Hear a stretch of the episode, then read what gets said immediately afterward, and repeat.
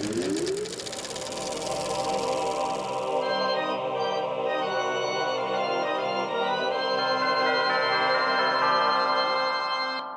Hello, and welcome to the third episode of season two of the God in Film podcast, where a Christian and an atheist dive into the best that cinema has to offer and see if we can find any elements that have parallels with the gospel or any other Bible stories.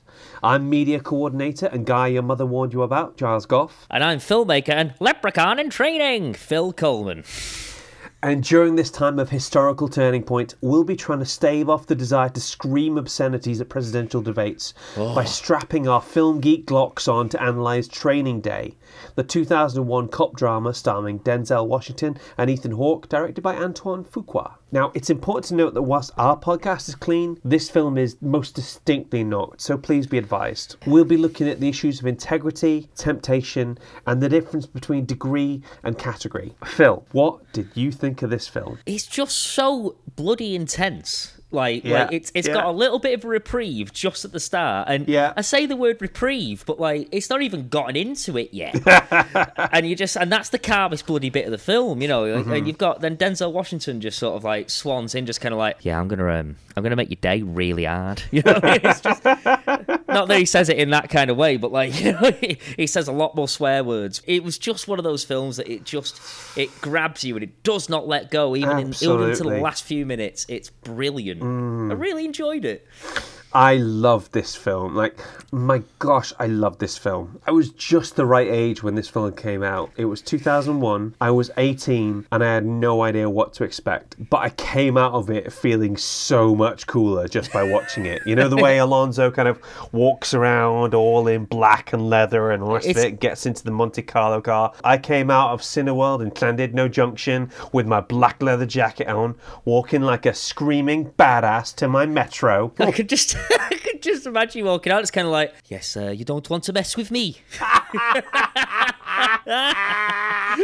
or, or, or, you know, words to that effect. For legal reasons, listeners, I have never had a North Walian accent. No, at I know, but because I know you're from Wales, that's just how I imagine you in my head for some weird reason. I don't know why. I mean, if anything, I think Training Day is due for a Welsh remake. Now, listen, training day. do you want to go to jail or you, do you want to go home and say, I suggest you smoke this crack pipe now, otherwise it's going to go very badly for you.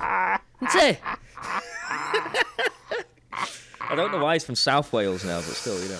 It's okay. That is okay. This, believe it or not, this was one of the first DVDs I ever bought. Uh, I think it was the first one I ever bought from a, a shop, and I had the the soundtrack, and oh, the soundtrack is is tailor made for me. It was just. It just pops, you know. It's there's there's little inserts from the um, from from the film in it that have stuck in my head as a result, you know. Just fantastic. Anyway, I could enthuse about this all day, but without further ado, let's get on to Phil's facts. Okay, so Training Mm-hmm. Day is a 2001 American crime thriller film directed by Antoine Fuqua and written by David Ayer, who is a lot more famous now than he was then. Yeah, yeah, Uh. Denzel Washington and Ethan Hawke star as two LAPD narcotics officers over a 12-hour period in the gang-ridden neighborhoods of Westlake, Echo Park, and South Central in Los Angeles. During the scene when Jake plays cards with the Latino gangsters, director Antoine Fuqua gave certain instructions to the actors playing the gangsters without telling Ethan Hawke, and this was done to further confuse him and add that little bit of tension to the scene as well. Hmm. Obviously, he doesn't know why he's playing cards with them. He's had a pretty rough day. Yeah. and you know, but I thought it was quite interesting that you know that that kind of directorial technique. Yeah, then where you want to create a sort of genuine disconnect between the actors, you know? Yeah, It's, it's yeah. really interesting that. T. Rogers, the founder of the Black P. Stones Bloods in Baldwin Village, aka the Jungles, in Los Angeles, was on set for all of the filming in his neighborhood and allowed the producer to use his neighborhood in exchange for casting gang members. Well, first of all, I'm not even a little bit surprised because it has that feel to it. That most iconic scene towards the end of the film where he's saying, King Kong ain't got nothing on me, they build jails because of me. Do you see the person standing in front of him after after Ethan Hawke has left? He, he, he looks mean. He It's looks like Terry who's- Crews. Oh yeah, of course it's Terry Crews. Yeah, yeah. he's the um. I looked this up. He's the pigeon flipper. Yeah, you know yeah. the guy. He's just there clapping like that. That's that's that's Terry Crews as well. This just there like is one of the most delightful things that obviously he wasn't he wasn't famous in the same way 19 years ago, and now you see him and, and it's fantastic, you know. He's in, he's, I see him in AGT all the time when I watch it with Elise. Yeah. and he's like the nicest person ever to live. you know what I mean? Absolutely. The other thing is, um, back in 2001, Eva Mendes, who plays Alonzo's wife, she wasn't famous at the time either. You know, it was. Um, I was surprised to see her in it because she wasn't like a main role in it or anything like that. Yeah. She wasn't advertised for a main role in it. Nowadays, Eva Mendes is like a more of a, She- a Hollywood household name, isn't it? So, Exactly. Anyway, what else have you got for me? so Tobey Maguire was seriously considered for the part of Officer Jake Hoyt. He even followed uh, undercover narcotics officers in Los Angeles for two months and gained weight for the role. He was dropped when Ethan Hawke, Fuqua's first choice, was finally available for the shooting schedule. Now, I don't have official confirmation that Ethan Hawke was Fuqua's um, first choice. Tobey was definitely in the running, so stands to reason more than likely yeah. is true. when these kind of rumors come along there's always there's there's so many different rumors like this which are of different levels of credibility to them it could Yeah. be that you had a conversation over the phone it could be that the script went to your to your agent or it could be that you met with the producer and the directors and all the rest of it and then you, you- the contract fell through due to scheduling. Do you know one of the things they have in hollywood with films is they negotiate uh, priority. So so for example uh, the best example would be mission impossible the uh, the one with henry cavill where he has the Oh, yeah, mustache. yeah, yeah, yeah, yeah. And because that movie had the, the priority, they could. That's why they didn't shave the, the mustache off for, Oh, for the reshoots. God, and that's Superman, and that's why he had that god awful, very famously god awful Yeah. Mustache I think CGI'd out. One thing I can definitely say is they definitely made the right choice with uh, Ethan Hawke. Absolutely, just owns that role. He's a wonderful actor. uh, what, what else have you got for me? When the movie came out, many viewers and critics were skeptical of the scenes where Jake Hoyt smokes marijuana laced with PCP.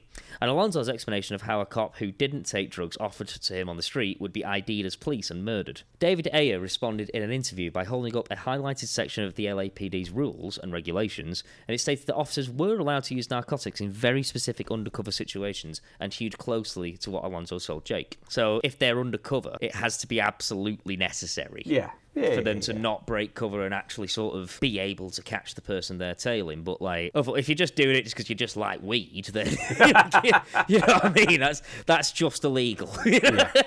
so you shouldn't be doing that. The license plate on Alonzo's car is ORP 967, which is a nod to Officer Rafael Perez, the disgraced LAPD officer who was born in 1967 and on whom the character of Alonzo was based. Yes, we're going to get into that later. I was looking at the number plate and I couldn't quite twig, so that's that's fantastic. I thought that was pretty interesting myself, actually. Yeah. This movie is unique in Academy Awards history in that it's the only time an African American Denzel Washington won the Best An Actor African American Denzel Washington.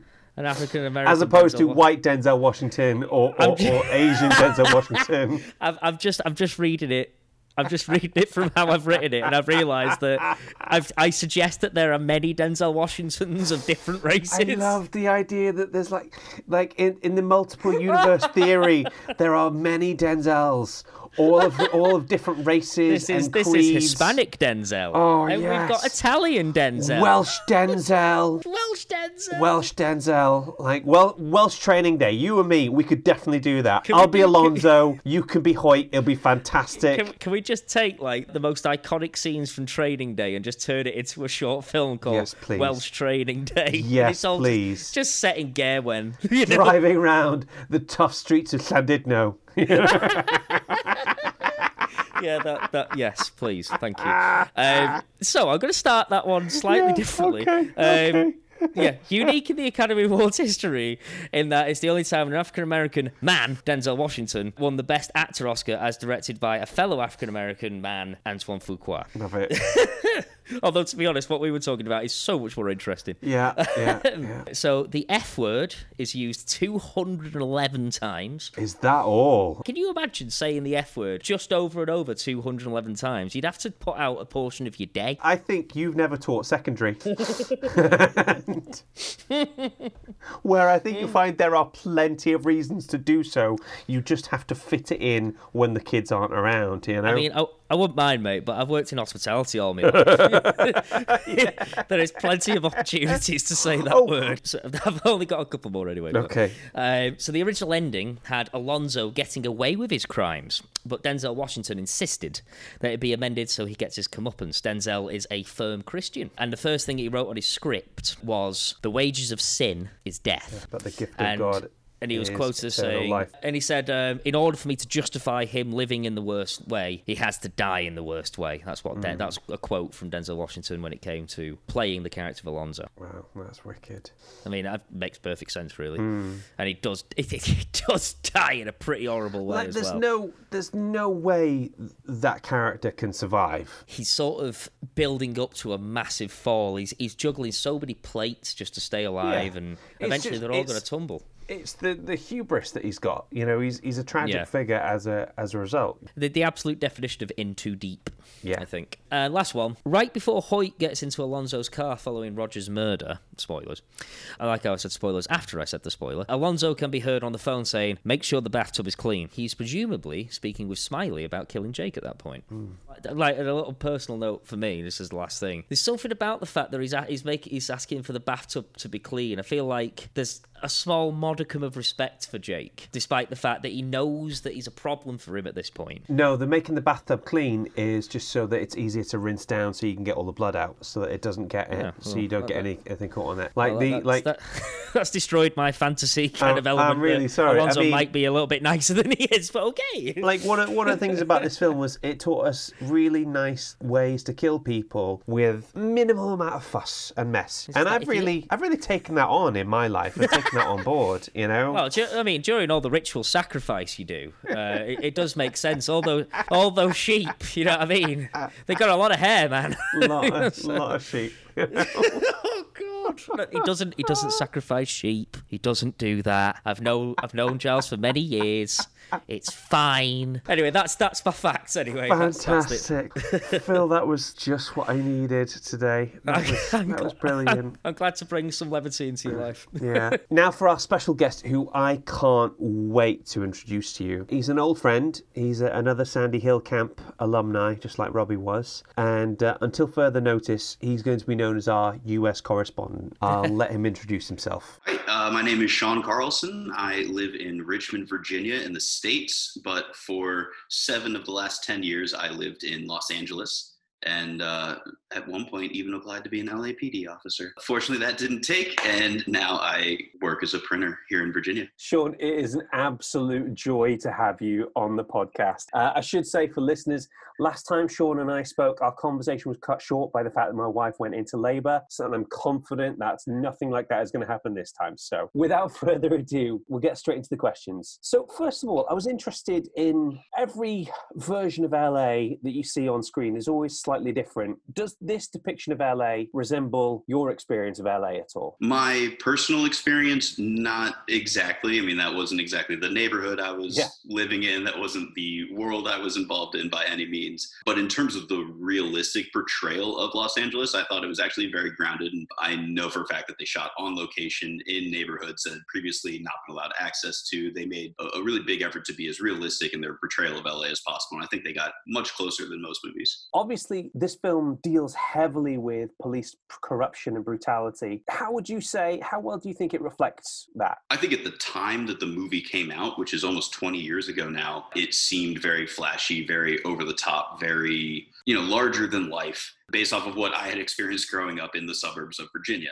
uh, you know, and this was also the movie came out right before the Rampart scandal really came to light. And that's still, there's still questions from that investigation that are unanswered today. Uh, I think looking back on it now, given given the state of the world these days, it's a much it's a very realistic, it's a much more realistic portrayal than I think most people previously knew. Watching it again, I definitely came at it with a very different mindset of what I expect from a police officer. Uh, whereas previously it had been very positive. You know, you look to them for safety and protection, and nowadays, you know, I look at them with a, a sense of apprehension and a sense of caution and fear. Honestly, Um, I think that this was a really great portrayal of how Denzel Washington was able to play a cop using his power for personal gain, and it's it's a very I mean, we saw seems much truer to life. we spent the summer looking at footage of police brutality to protesters all over the country, and I remember seeing on your particular feed uh, that even in Richmond, which I always think of as being a comparatively quite a quiet town, you were still getting tear gas there, weren't you? Yeah, I got tear gassed 30 minutes before the state mandated curfew with no warning from the police at a peaceful protest. Uh, it was enraging. There, there. It's it's hard to describe how angry I was, and I also had to remind myself that this happened to me once. I Yeah. suffered this sort of injustice once. You know, I'm a relatively young straight white man in America. They they don't really come after me or my demographic, and and to feel that anger and that that rage at what happened and realize that this is how people live every single day is insane. Yeah. Uh, you mentioned that Richmond's a quiet town, and it is. It's a smaller city, uh, you know, compared to New York or LA or something like that. It was also the capital of the Confederacy. Oh wow! So Okay. when you you want to you want to talk some weird history, this is where the this is where the Civil War happened Wow. I- Um, the the main street, like the main avenue that these protests were happening on, is called Monument Avenue. It is Mhm. called Monument Avenue because it is used to be littered with statues of predominantly Confederate heroes. Uh, most of those statues have since been taken down, sometimes by the professionals, sometimes by the people. Yeah, that's insane. I like I went through North Carolina very briefly, but just seeing the Confederate flag bumper stickers and things like that was still quite shocking. You know. It's it's a really interesting debate that's Yeah. going on. I mean, it's it's in my mind there is one correct side. I don't really see the the logic behind the argument for the Confederate flag, but it's it's kind of a sign of the times that this conversation has become way more prominent and prevalent, uh, and it's and it's all just kind of coming to a head. Things in the states have been incredibly tense for the last four years, uh, if not even a little more longer than that. But the last six months, I mean, 2020 in particular, has not been fun for anybody. But here in the states, it feels like it's just a pressure cooker waiting for that that lid to blow off. Absolutely. You mentioned something in passing there a moment ago about the Rampart scandal. Can you expand on that for us? So the Rampart scandal is uh, sort of what Training Day is based off of. Uh, Rampart is a district in LA. It covers a, a section of East LA, which eh, when I lived there was a predominantly Hispanic or Latino neighborhood and was known for there were certainly sections of it that I was told not to go to unless I had a very clear purpose and Yeah. usually an escort kind of thing. So I just didn't go there. But the Rampart scandal was a series of, of corrupt police officers in the crash unit, which was uh, a reaction to gang violence and drugs. And what these officers were doing was shooting people unjustly and planting evidence to frame them for it. They were stealing cocaine from or other drugs from evidence lockups and then selling them back to the streets. They were getting hired out by known gang members and gang affiliates to work private security off the clock. Uh, and then this whole scandal kind of came to a head when one officer in particular, Rafael Perez, which is the character, the person that Denzel Washington based uh, Alonzo off of, Right. Yeah. Uh, he came out was was caught but then kind of spilled the beans to the higher ups about the the extent of the corruption within the department and within his unit in particular.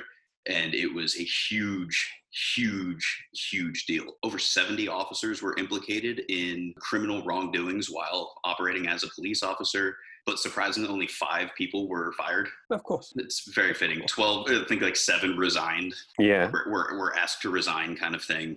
Uh, a few people got some suspensions, but out of 70 officers, all linked to heinous criminal wrongdoing, five were terminated.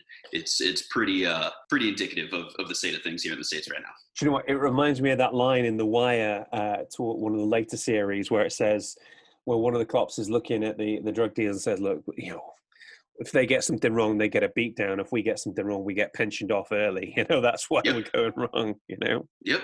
I mean, and you look at the other movies, you know, the police are the biggest gang in the states, kind of thing. Yeah. um, and and that's how the crash unit operated in the Rampart district was using their power and authority and the weight of the badge to bully and and murder and beat and steal and do whatever they wanted. Do you know, it had quite a massive Im- impact because, again, this is one of those things where so much of culture and things I learned from rap music, and then years later found out what it was. You know, there's a uh, there's a, a, mention in an Xzibit track called about uh, where he just mentions crooked ass cops in the Rampart district. You know, so little things like that. You go, oh, okay, now I know what he was talking about. Now, you know. Yeah, and and you know, especially when you start thinking about the context of that style of music coming out, like the, the really like the '90s gangster rap. I mean, you're looking at the Rodney King beatings, the LA riots, then you have this rampant corruption that's been running through LA for years and years and years and years, and only really just broke, you know, at the turn of the millennium. You wonder why there weren't more issues before this, why the music yeah. wasn't even angrier. So at this point, it feels like it's almost baked into the culture. I remember Tupac saying, you know, like they got that guy's beating on tape, and he's still waiting for his money. So it's that sense of it doesn't seem to matter what you do, you're never getting justice. You know, is there anything more you can tell us about Rafael Perez? Because uh, from what I can tell, he's quite a fascinating character. He seems very interesting interesting. Um, from from all accounts, from what I've what I've researched, he started off as, as a much like Jake Hoyt, like Ethan Hawke in the movie, where it's just you know I'm here to serve and protect and better my community. And then it wasn't until the war on drugs really took full effect that it became mm-hmm. an us versus them mentality. That it became about numbers and about statistics and less about fixing the problem. Yeah. Um, yeah. You know, they they were they were treating the symptoms, not the disease, kind of thing. Um, but Rafael Perez in particular, it's it's fascinating because I mean he he has done time for some of his crimes. I think hmm. less than he deserves, given the the nature of his. Uh, I mean, he stole almost a million dollars worth of cocaine and put it back out on the streets, out of evidence lockers, and framed an officer who had shot another officer. I mean, it's it's it's a lot of like police on police violence in this case. Yeah. You know, there's undercover cops shooting cops that are associated with gangs because they don't know better. You know, it's uh, it, was crazy. But uh, Rafael Perez in particular, I know he's come out and tried to apologize and has very openly been like, there's not really anything I can say to atone or make up for what I've done. It's really up to the people to forgive me, uh, which I think is, is true. There's nothing he can do to really make up for mm. the culture that he instilled that kind of perpetuates to this day. Yeah. Of of that us versus them. Of I can't speak for the UK in terms of the war on drugs, but here in the states, it's less a war on drugs and more a war on poor. Just just the way that that's the the systemic violence and racism that's built into those laws and regulations has just gotten worse and worse and more extreme to this day. And Rafael Perez was kind of at the center of it for LA for a while. Watching the police chiefs cover it up or deny parts of the investigation or refuse to allow them to continue the investigation into certain areas uh, to make them look better is inexcusable to say the least. Sean, that's some really fascinating stuff. Thank you so much for spending some time with us today. We really appreciate it. Of course. Thank you so much for having me. So, Phil, that was Sean Carlson. What do you think? I mean, first of all, I'm looking forward to going for a pint with that guy because he, he, he, seems like the right kind of person to talk about and be like, "Your country's messed up, mine is too. Let's have like, let's be mates. Let's let's, let's get some shots, you know, something like that. You know, I mean, no, I feel like he's definitely the kind of person who's on the right side of history. It was nice to see an insight uh, from somebody who's actually lived in the area for a, an extended period of time, has seen how those neighborhoods are. Maybe not experienced the same kind of lifestyle, but mm. you know, he's he's familiar with the history of it. He's seen them from an outside perspective, and I feel like that gives you enough context. Definitely. But we talked quite a bit about the um, Rafael Perez character. Yes. Um, and apparently he got mixed up in the murder of Biggie Smalls as well, uh, of Notorious oh, really? B.I.G. Yeah. I can't remember the exact specific details, but I think Voletta Wallace, Biggie's mum, filed yeah. like a, a, wrongful death suit against the, the LAPD, and I think he was one of the people named in it. He was certainly involved in some way, shape, or form. That, uh, that was really shocking. Without further ado, let's get on to finding the faith in the film. Ba, ba, ba, so, in today's section, what I wanted to talk about was the nature of temptation, because this right. whole film is essentially the story of one man being tempted towards corruption. Jake is being told to break the rules in order to progress in his career and make detective. Alonzo tells Jake at one point, Give me 18 months and I'll give you a career. There's another interesting point later on where he makes a distinction between Jake and his office, other officer saying, My guys are pretty good, but they're not leaders, they're clowns. You're a leader. He tries this sort of mixture of, of carrot and stick to get Jake to do what he wants to do, but he gets yeah. nowhere in the end. And it's fascinating because I think part of going into this film, you had Denzel Washington's star power and the fact fact that Denzel had a tendency to play good guys in it. So you go into a film with Denzel Washington assuming he's the good guy, and it's gradually gets sort of turned around on you. You know, That's that's something that surprised me when I first watched this is that Denzel Washington was playing a bad guy. exactly. It's very apparent. You get the whiffs of it almost immediately when you meet his character in the film.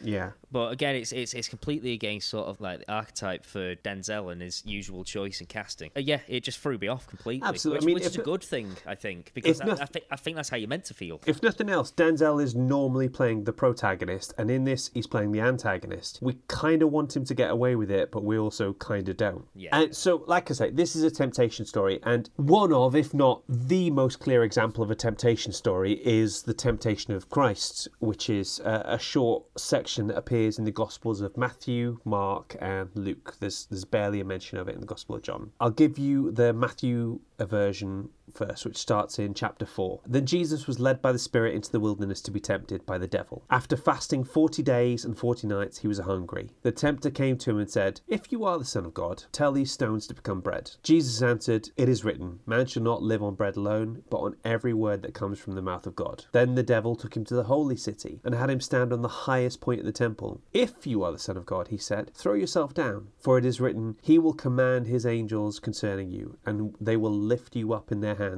so that you will not strike your foot against a stone. Jesus answered him, It is also written, Do not put the Lord your God to the test. Again, the devil took him to a very high mountain and showed him all the kingdoms of the world and their splendor. All this I will give you, he said, if you will bow down and worship me. Jesus said to him, Away from me, Satan, for it is written, Worship the Lord your God and serve him only. Then the devil left him, and angels came and attended him. Now, interestingly, this is much more uh, complicated than the version in the Gospel of Mark. I should tell you, first of all, the Gospels have different reputations, if you like. Okay. There's a, a meme going round with the Gospel of Matthew that says, okay, for you to understand this is a real person, I'm going to give you his entire genealogy first. And then for for the Gospel of Luke, it's like, for you to understand all this, I need to give you all the backstory first about how he was born. John is like, I want you to understand that God, this man was really person and he was really God. And Mark is like, all right, let's get on with it. You know? Mark, like right, God, yeah. nice, good. God, yes. To illustrate that, let me give you an example of how this story goes in the Gospel of Mark. The Spirit immediately drove Jesus out into the wilderness, and he was in the wilderness for 40 days, being tempted by Satan, and he was with the wild animals, and the angels ministering to him. Boom. That's it. I must admire Mark's succinct storytelling. Yeah. Mark don't have time for this back and forth nonsense, you know? Mark's just there like I've got to be at markets in a bit. Wife needs goat. You know I tell I you what, Mark would have loved Twitter. I like the fact that Mark is like the Gospel of Mark is basically just like God Twitter. you know what I mean? 140 characters or less, man. oh, good lord, the Gospels, if they were social media websites, that's That- fantastic. I tell you what, mate, that's a that's a meme in itself, and I I, I see you at the forefront of it. Yeah, so mainly let's have a because I don't know the Bible. That, that's that the thing. Um, Luke would be Facebook, so he'd go into everything and lots of different. Yeah. Gospel of Matthew would be LinkedIn, so it's like, okay, there's Jesus, and he comes from this guy, who comes from this guy, and who's connected to Yeah, that it's, all, guy. it's like playing the Seven Degrees of Kevin Bacon, but business. Yeah. and then the Gospel of John would have to be Instagram. You know, it'd be lots of inspirational quotes over hazy sunsets and, and all the rest of it. You know, I quite like the Gospel of Mark just being like, if you sin, you're bad. Nice yeah, one. Bye. Yeah. Well, what's interesting, I was looking into this, and the Gospel of Mark is one of the earlier Gospels, and the other, Matthew and Luke, come later on. Apparently, the, the back and forth, the devil says something, then Jesus responds. The similarities between these two accounts suggest that they're both inspired by the same source document, and Yeah. apparently it's sort of referred to as this theoretical, like, Q document. Nobody's got a name for it, but it's just, there must have been something written down about what Jesus said, and it was would have been something a bit like this. I, I, I like the fact that it's almost like Chinese whispers, almost. Well, I, I don't know if that's like the most politically correct term, but I can't remember. I can't think of the better way of putting Yeah. it. Like you know, it's just like, well, I remember it this way. Well, I remember Yeah. it this way, and I'm going to write And- it this way. Do you know what? Things like that make me feel more confident in the sources that there are these slight discrepancies, that it's not exactly the same. Because if it was exactly the same things, you'd you'd start to you'd be a bit uncertain about it because it'd be too close to each other. I think the, the, the element of human error does uh, give it a an air of authenticity Yeah. that you wouldn't find elsewhere. So I, yeah, I see that. I also learned that it wasn't literally out there for 40 days and 40 nights. Basically, 40 days and 40 nights was a phrase just to mean a long time, you know? I mean, to be fair, he'd have been 100% dead by the end of yeah. that. It's like saying, uh, oh, I'll be there in a minute, you know? As, as if they'd say, they must have been able to travel over incredible distances because he was able to get there in one minute, you know? This is where we Um, find out Jesus had a TARDIS. Yeah. right? Just- I just, the, just- I was really fascinated by that that thing, the forty days. That just means it was it was ages. Yeah, I quite like that actually. It- It seems like exactly the kind of thing that you would have said back in day, in this sort of like in this sort of older times where it Mm. Would have been, you know, like oh, he was away for forty days and forty nights. So so he was gone for like four days. Then. Yeah, the idea like- that like- this forty days and forty nights keeps coming back up on, Or like, on a- or like a long, long time Yeah. ago, or in a, in Flipping a time ages. hence past, or something Yeah, like exactly. Obviously, this is the the what I'm thinking of is is one of the precedents for a temptation story. Working on that basis, then Alonzo is the devil and Jake is Jesus. You know, is he's Yeah. constantly being taken to all these different places and say, if you just do what I say, if you just get me through this, then you'll be rewarded with a medal. You'll get the the career. You'll you'll people will think you're great. All the rest of it, and it keeps coming up over and over and over again. And then obviously you, we got the same thing with with Jesus. Now I think this relates back to an even earlier temptation story, one right at the beginning of the Bible. Can you guess what it is? No, actually, I can't. I, I pretend I don't know the Bible that well, but I did go to a Catholic school, so I should really know this. yeah. but you know, still. So if we go all the way back to Genesis 3, uh, verse 1 to 7, I'll read it out to you and see if it starts to sound familiar. Now the serpent was more cunning than any beast of the field which the Lord God had made. And he said to the woman, Has God indeed said, You shall not eat of every tree of the garden? And the woman said to the serpent, We may eat the fruit of the trees of the garden, but of the fruit of the tree which is in the midst of the garden, God has said, You shall not eat it, nor shall you touch it, lest you die. Then the serpent said to the woman, You will not surely die, for God knows that in the day you eat it, your eyes will be opened, and you'll be like God, knowing good and evil. So when the woman saw that the tree was good for food, that it was pleasant to the eyes, and a tree desirable to make one wise, she took his, of its fruit and ate. She also gave it to her husband with her, and he ate. Then the eyes of both of them were opened, and they knew they were naked, and they sewed fig leaves together and made themselves coverings. Yeah, I've, I can't Adam and Eve that I didn't get that one.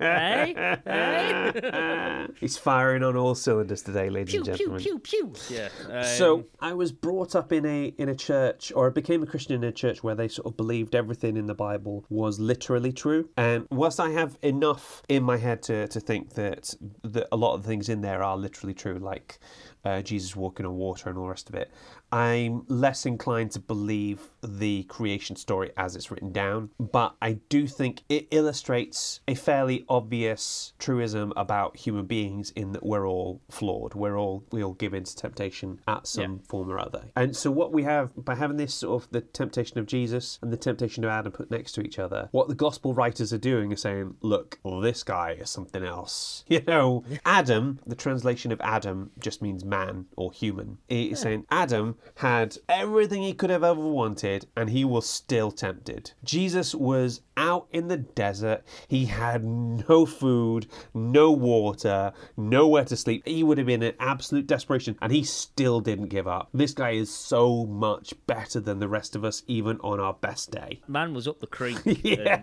and still was like, actually, you know what? No, not even thirsty, mate. Not even Yeah. thirsty. You know what I mean? No, And the- can't tempt me. And the reason why this is interesting is that temptation is such a massive part of not just uh, Christians' lives, but of everybody's lives. You know, we've all got temptation to deal with in, in some way, shape, or form. And being able to see people who can overcome that temptation is really important for us, you know? Christianity is basically one long attempt to try to be like God, uh, try to be like Jesus, and to keep failing and trying again and failing and trying again. So to be able to see stories where people don't give in to temptation is really important for us. So, like Sean, how I said about him before, how he's on the right side of history. I think that you're you're living life that is definitely truer than somebody who you know who say was like Alonzo, who mm. is just like, oh yeah, I fell into this, and this is just the way it is around here on the street, and it's like, but you don't have to be like that, and you, you had a point in your life where you could have said no,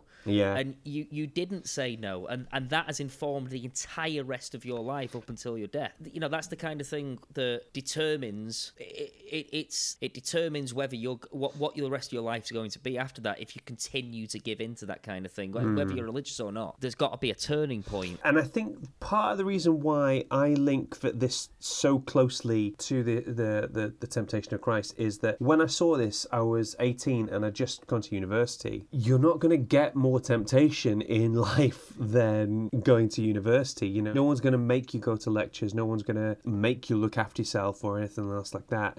So that's where I experienced some of the greatest temptation I had in life, I think, you know, when it comes to Yeah. all, all, all the kind of vices, when it comes to things that we talked about, like sex outside of marriage and stuff like that, it was really applicable at that time. It was a good experience because, yes, there are some things that you you let go of. I never swore before going to university. It's I very surprising to me. yeah, and and now I like to make the most of the vocabulary that has been given to me to to. I, uh, I mean, yeah, no, that's I can't imagine a Giles that hasn't sworn before. But not that, not that you swear all the time. like, don't get me wrong, but it was just more of a case of like, ah, Hmm. you know, he, he, he didn't swear before. That's that's something. But the things that I think were really important to me, they stayed. You know, they didn't they didn't go anywhere. Yeah, And I think that's that's really interesting. The last thing I wanted to talk about was the distinction between degree and category. I don't know if you remember, like there's a scene in Luther. Luther is talking with Alice, Alice, and um,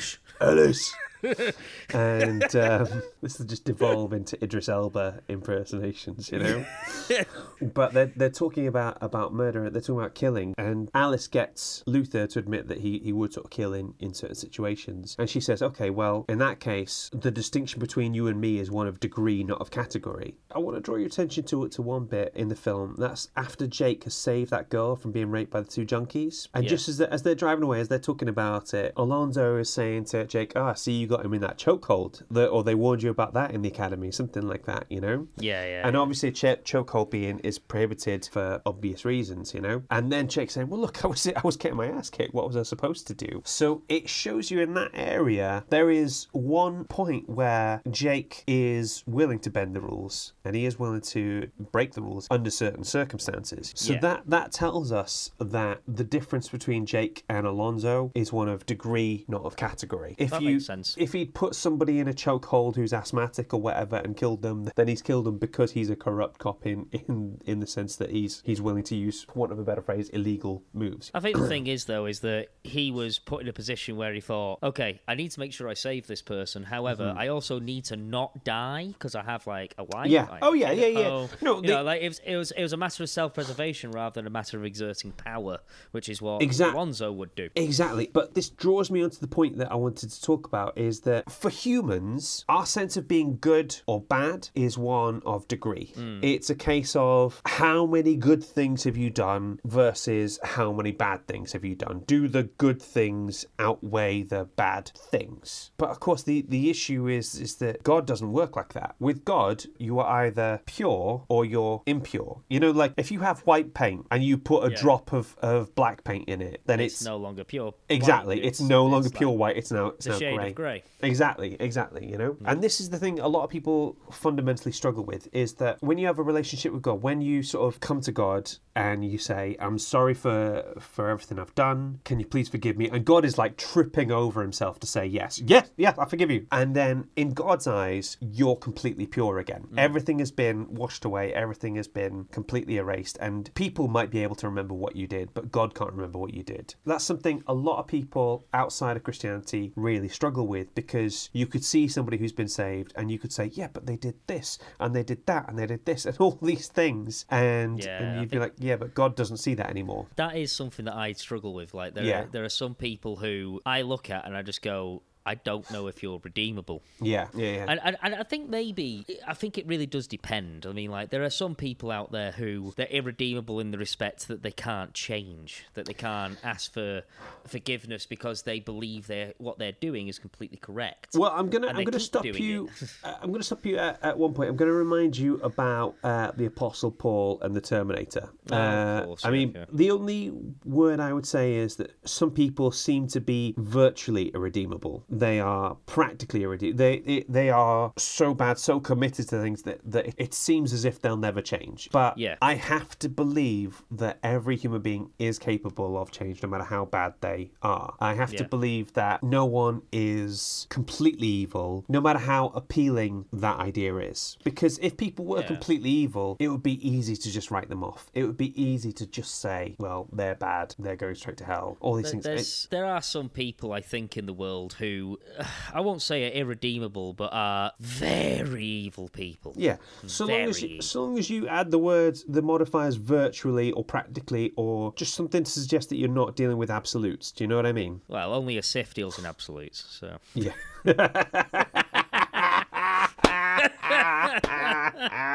and do you know what? I think we'd better leave it there because I don't think we're going to do any better. You know, I feel like that was the best way to end it. Yeah, no, that seems great. Absolutely. Thank you so much for listening, guys. We've been a bit more rambly than usual, but honestly, I think this was exactly the thing I needed right now. If you if you like this episode, you might want to check out our BLM bonus episode as it covers some similar subject matter to what we've talked about today. Phil, have you had a good time? Oh, mate, I always have a good time when I'm doing these podcasts, but uh, especially this one as well, just because it was a film that I never thought to watch before. Mm-hmm. Just because I saw it and I thought, well, yeah, it's probably good. Yeah. But I, I don't know if it's worth setting aside two hours. Turns out it totally was. and I, I wish I'd watched it sooner, but I'm just glad I have now. Part of the thing I enjoy is just showing people other films. I reckon we should do a podcast that's called "I Can't Believe You Haven't Seen That Film." I think you should have seen, and just Well, I'm down, man.